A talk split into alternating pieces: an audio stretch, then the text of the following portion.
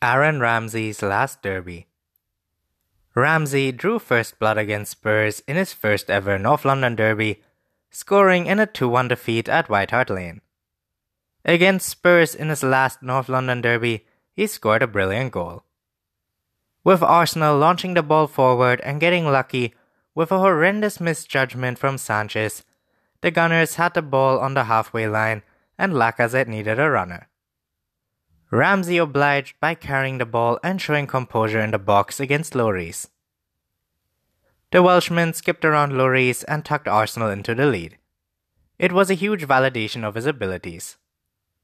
It's rare that a midfielder can move so effectively and intelligently off the shoulder, run 40 yards, and then skin a goalkeeper. Ramsey is a unique goal scoring talent, and Arsenal will miss him. Quiet Kane it was hard going for Harry Kane in the North London Derby. Spurs had pretty much all of the ball, but Arsenal were so well drilled defensively that there was often no space in which to play.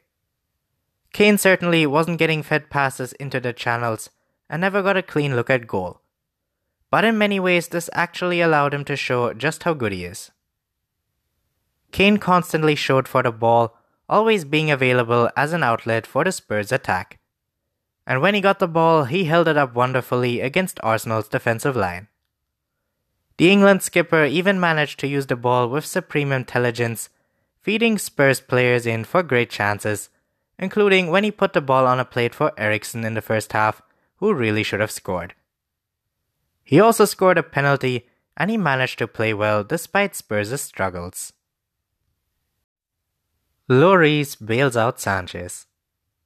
Sanchez is a wonderfully talented young defender, but he is very obviously young because he makes so many risky gambles during games.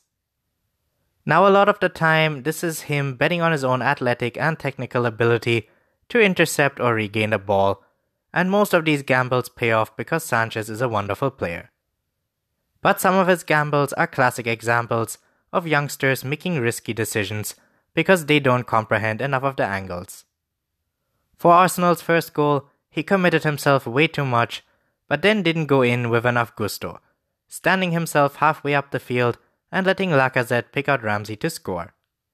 And then right at the death, he barged into the back of Aubameyang when he should have just stood his ground. Sanchez obviously thought he could win the ball, but he instead gave away a penalty, which wasn't really a penalty in my opinion. Then Lloris stepped up to save his young teammate.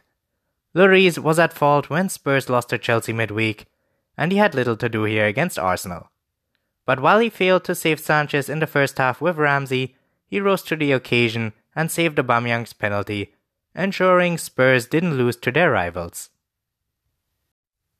Bernd Leno Has Leno been a success since arriving at Arsenal from Bayer Leverkusen in the summer, or does he still have something to prove?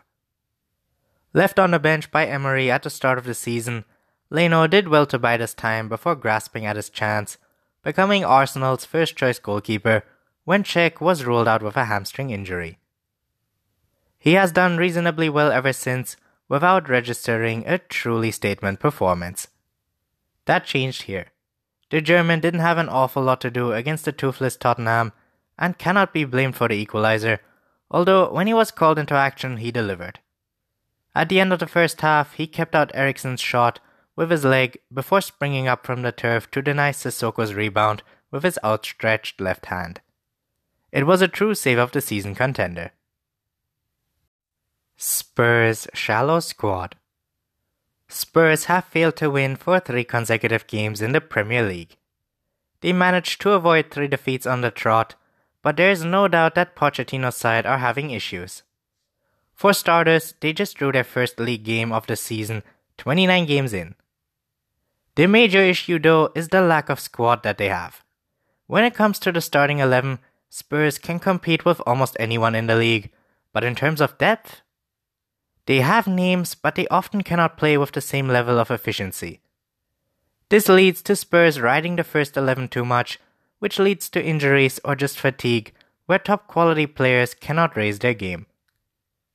Daniel Levy didn't sign anyone in the summer or winter transfer windows, and Pochettino is such a good coach that this absurd decision hasn't really had a huge effect on most of Spurs' season. But now we're approaching the endgame, and it's beginning to tell. Pochettino's going to have to conjure another miracle. Unai Emery's Masterclass Arsenal failed to win the North London Derby, but this was a coaching masterclass from Emery from start to finish. He began the game with Mustafi at fullback and Aubameyang on the bench. The logic behind this would be to work them over with the intelligent Lacazette, using Ramsey's movement off the number 9 as a counter-attacking weapon and Arsenal's first goal came from exactly that movement.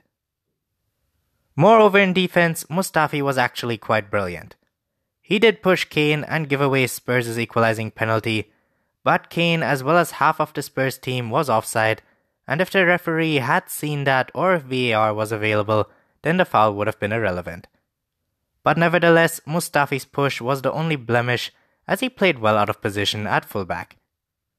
Sokratis was excellent in the middle of defense as well, engaging Kane in a big battle that managed to stifle the Spurs captain, who was admittedly denied service. Then Emery pulled the trigger and brought Aubameyang and Torreira off the bench to step up the energy levels at the end of the game. Suddenly, the Gunners had real bite in midfield and unreal speed in attack. As Spurs poured forward looking for the winner, Arsenal launched several counters that were made possible by Aubameyang's pace, one of which resulted in Arsenal's penalty. Now Aubameyang missed the penalty and then later Torreira was sent off, but both of those elements were out of Emery's control. Tactically, his move made sense, and in terms of execution, it worked perfectly, with the Gunners getting themselves a dream situation with a stoppage time penalty. Now Emery couldn't make Aubameyang score, nor could he do anything about the Torreira tackle, but on paper, he was brilliant.